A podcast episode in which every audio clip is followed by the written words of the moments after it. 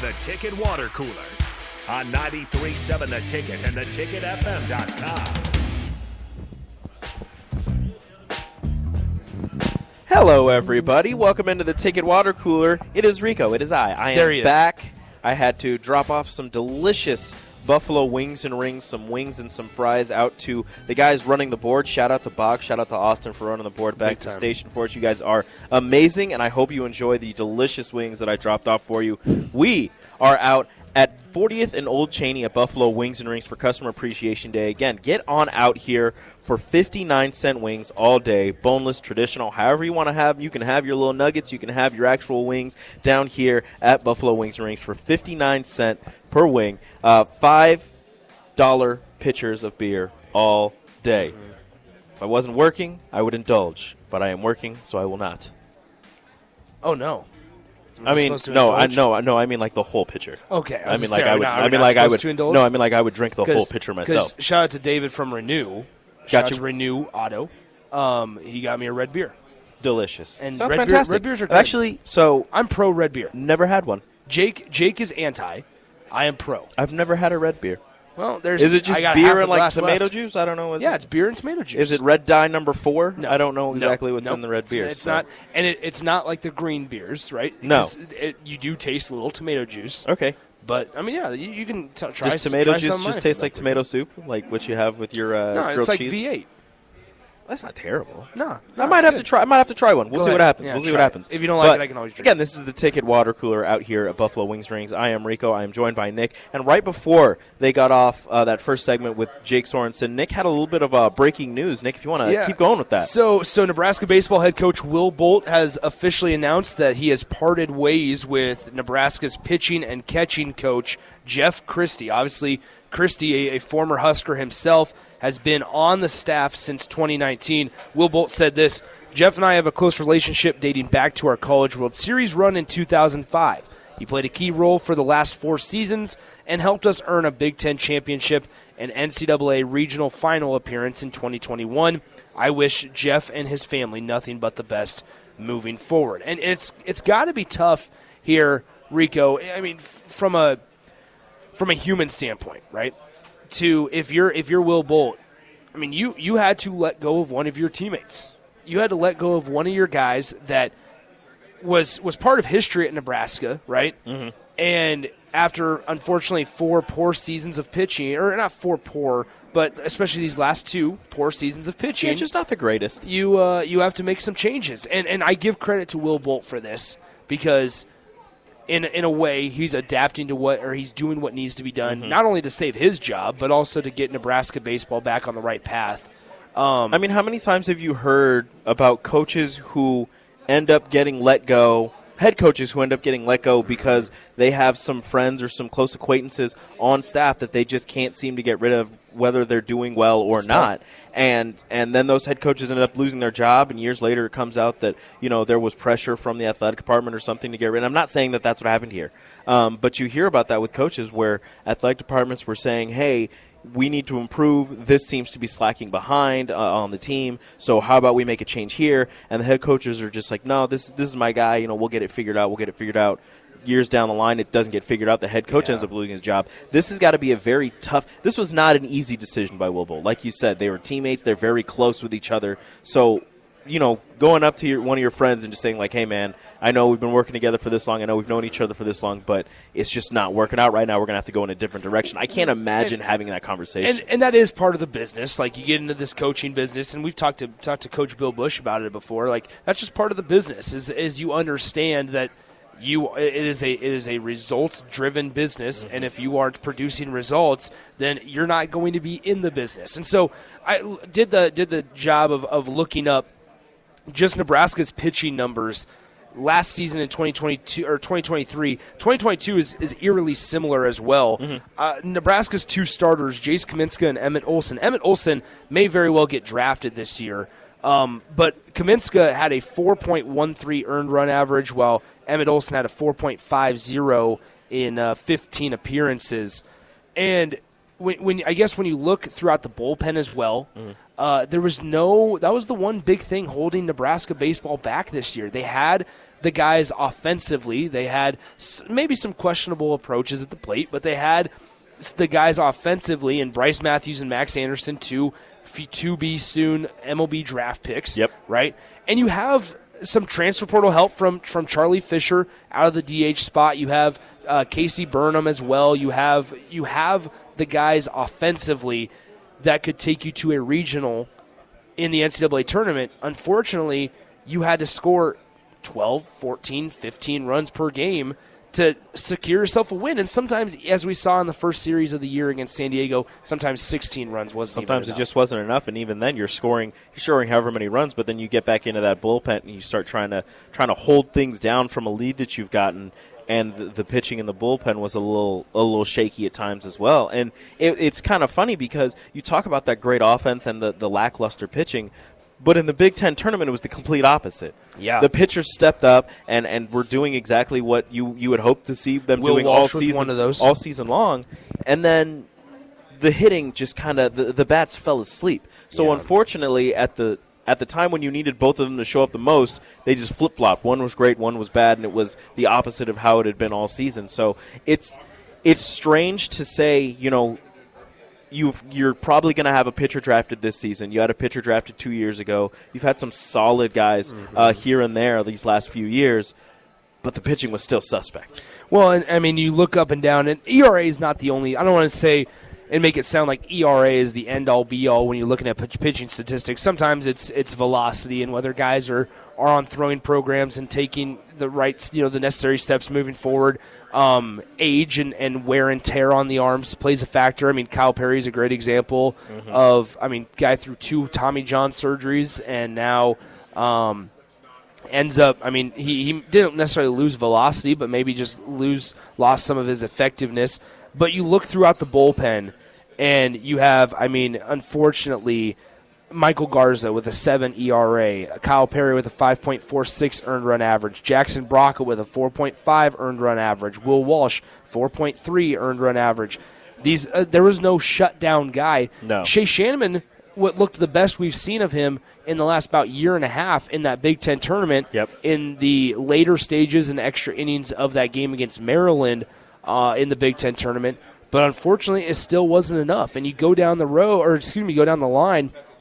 And Shay Schanaman had himself a 3.0 earned run average in 26 appearances for for the Cornhuskers. Corbin Hawkins, who medically or not medically, just retired, from baseball, Whatever uh, reason. for yeah for whatever reason, had a 2.23 earned run average, had the lowest on the team at Yeah. 2.23. You can survive with a couple of guys with those those ERAs in the four, but like you said, you've got to have at least one, maybe two, if, even if even if they're not shut down, just guys that you can go to in a pinch and and trust to get things done. And unfortunately, not saying that there wasn't any trust, but it was just again a shaky performance from the bullpen and from from the starters. Um, all season and, and for the past couple of years again you've had a couple of guys drafted you've had some all-stars some some really solid players on this roster coming from the pitching staff but unfortunately to in order to, to keep your job you're going to need a little bit more than that. You're going to need a little bit more than, than four in what four years? Yeah, and and unfortunately, I, I think when you continue to kind of just look at what's what's the future for for Nebraska baseball, um, pitching's going to have to get better, and you can't rely and- on two guys hitting 20 home No, runs again well, and and frankly, Nebraska next season they're not going to be able to replace Max Anderson and Brice Matthews No. next season. Obviously, Dylan Carey is going to slide over into that shortstop role for Brice Matthews, but Max Anderson's and, and Brice Matthews, as we saw with Spencer Schwellenbach, don't necessarily grow on trees. And as we discussed yesterday, looking at the regionals, looking at SEC baseball. This is an SEC country, and, the Big Ten SEC it's- country struggling. It's, it's going to be it's going to be a tough. It's tough to draw those guys mm-hmm. To Nebraska and to the Big Ten conference. I mean, Max hard to- Anderson somewhat fell into Nebraska's lap. Now I don't want to take that away from from the guys recruiting him. I, no, you're not. No, But- you're not. Like every the thing is, every time you say that, I, you're not taking anything away from I- him. He did. He in a- fell in into their way- lap. He was not supposed to be here. He was going to Texas A&M. Yeah. and then COVID happened. Yeah. that's And- really all it is. you got so- lucky. Yeah. So anyway, but and and has an incredible freshman of the year campaign where he's big. He's nominated and awarded Big Ten Freshman of the Year.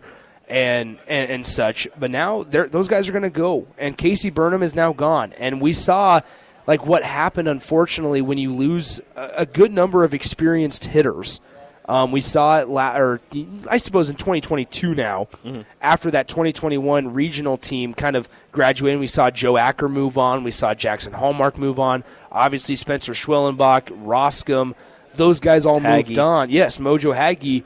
When you lose a ton of experienced guys, sometimes there can be a little bit of a lapse or a little bit of a, of a tough bridge to overcome that very next season. Now, there are over 1,800 players in the transfer portal right now in college baseball. Good golly. Nebraska's contributed to a couple of those. I'm going to be surprised if, if the attrition is over uh, or is not over. I, was gonna would say, is those- expect. we're, we're good. Yeah, no, leaving? I would I would expect some more stuff to, to come down the pipe here, but reverse. I mean, same same story can be said for, for Nebraska.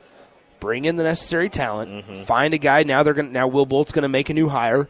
He and Rob Childress have a long list of, of connections and potential targets. Maybe even Rob Childress slides into that role. We we don't know what happens, but in that, um, there's there's a way where Nebraska can come out of this on top and have and, and build off of defense wise, build off of a, of a of a disappointing 2022 and 2023. hmm You're gonna have to you're gonna have to go into the transfer portal, see what you can get. You know, you you have some pieces on this roster, as you've said before, some pieces that are going to be able to contribute.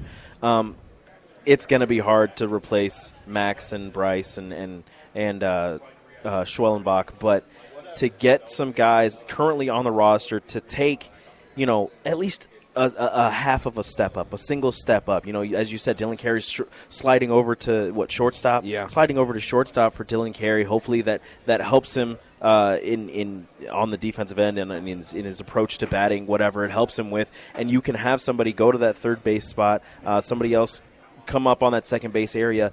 And if they're not already on the roster, go into that pool of 1,800 players and pull somebody who, again, you don't have to grab somebody who's an all Big Ten level right away. You can get somebody maybe with a couple of years on that you, you see has a high ceiling that you can bring in here, has a solid year, and then takes a step up the next season.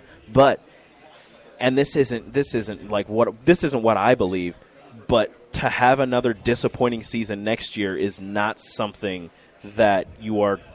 I, I don't know if you can afford it. I'm not saying that it's going to be all done after next season, but to have another disappointing season next year, miss another regional, is going to be a little more detrimental to this team than than this season was. Well, I, I would also say, and, and Will Bolt knows this obviously, but for for the listeners out there, JUCO ranks are a great place to find guys. They've been going in the JUCO Ju- ranks. They, they they're how many players are they losing this year? Like tw- 12? Yeah, 12 to 14. 12 to 14 players this year that you're losing. Um, but they've brought in what seems like, you know, a 100 players. And it seemed like every other week they were getting three people committing to Nebraska. Well, and, and, and that's the thing is with JUCO, um, JUCO's a great outlet for guys that just love the game, right? JUCO's not pretty. You're not getting the D1 or even D2 amenities. It's it's tart poles at 6 a.m. It's it's raking the field after practice. I mean, it is not. doing It is, everything. it is not sexy to play in JUCO baseball. And, and those are the guys that just want to be down there just to play baseball, and that's where like a guy like Casey Burnham, that's where uh, Cole Evans came from as well. Was the JUCO ranks? Cole Evans was your third best hitter batting average wise, hitting 305, had four home runs and uh, and 27 RBIs in this and he he hit towards the bottom part of the lineup but you need those guys just as much as you need the Casey Burnhams just as much as you need the Jackson Hallmarks and, and such as you need to have a way especially in the Big 10 just a complete top to bottom order you can't I mean you saw sometimes uh, with other other programs I suppose where their first three, four, five guys would be their best hitters. You don't want you don't want to have to come up in, in the bottom of an order towards the end of a game and say, "Man, it's just too If bad we don't." we it- it's just too bad we don't have our one, two, three Yeah, hitters up, or, or our five, six, set. Like you need to have as much of a complete batting order as you can. And and Will Bolt talked about that after they after they got eliminated in the Big Ten tournament. Yeah, you don't want to come up in the top of the ninth with uh, seven, eight, nine, and just sitting there thinking, man, if one of them can get on and we Yeah. can get to the top of the order, we'll we'll be looking a lot more pretty. And, and unless that's your identity, where it, it, you take on that 2021 approach, where maybe the bottom half of the order wasn't as talented, and you Well, they gritty, weren't as- gritty o- over pretty. yeah, they weren't thing. as talented, but they were still really good. Well, you still found ways to get on base, Yeah. whether that's drawing a walk, and, and that's one thing that's been disappointing is sometimes the approaches haven't been the greatest, swinging Mm-hmm. at swinging at balls outside the zone. Um, and it's easier said than done. I mean, I'm not trying to say I could do better, but it's it's that. Why don't you go there and that's, try? That's where we got that gritty over pretty mantra that really was adopted in 2021, and teams since then have tried to adopt it, haven't really been able to though. It's just that that that not not only the mantra, not only saying that, but actually living that life, actually doing Yeah. that, and being willing to go up there and you know, as you said at at Pius, you know, sacrificing your at bat and bunting somebody over, being Yeah. willing to to be that guy to just help somebody else get in a position to to uh, score. And look, in in a sport like baseball, you can look at some freshmen coming in and they might be able to contribute at a, at a decently high level. I understand, you know, the jump from high school to college in whatever sport is a big jump.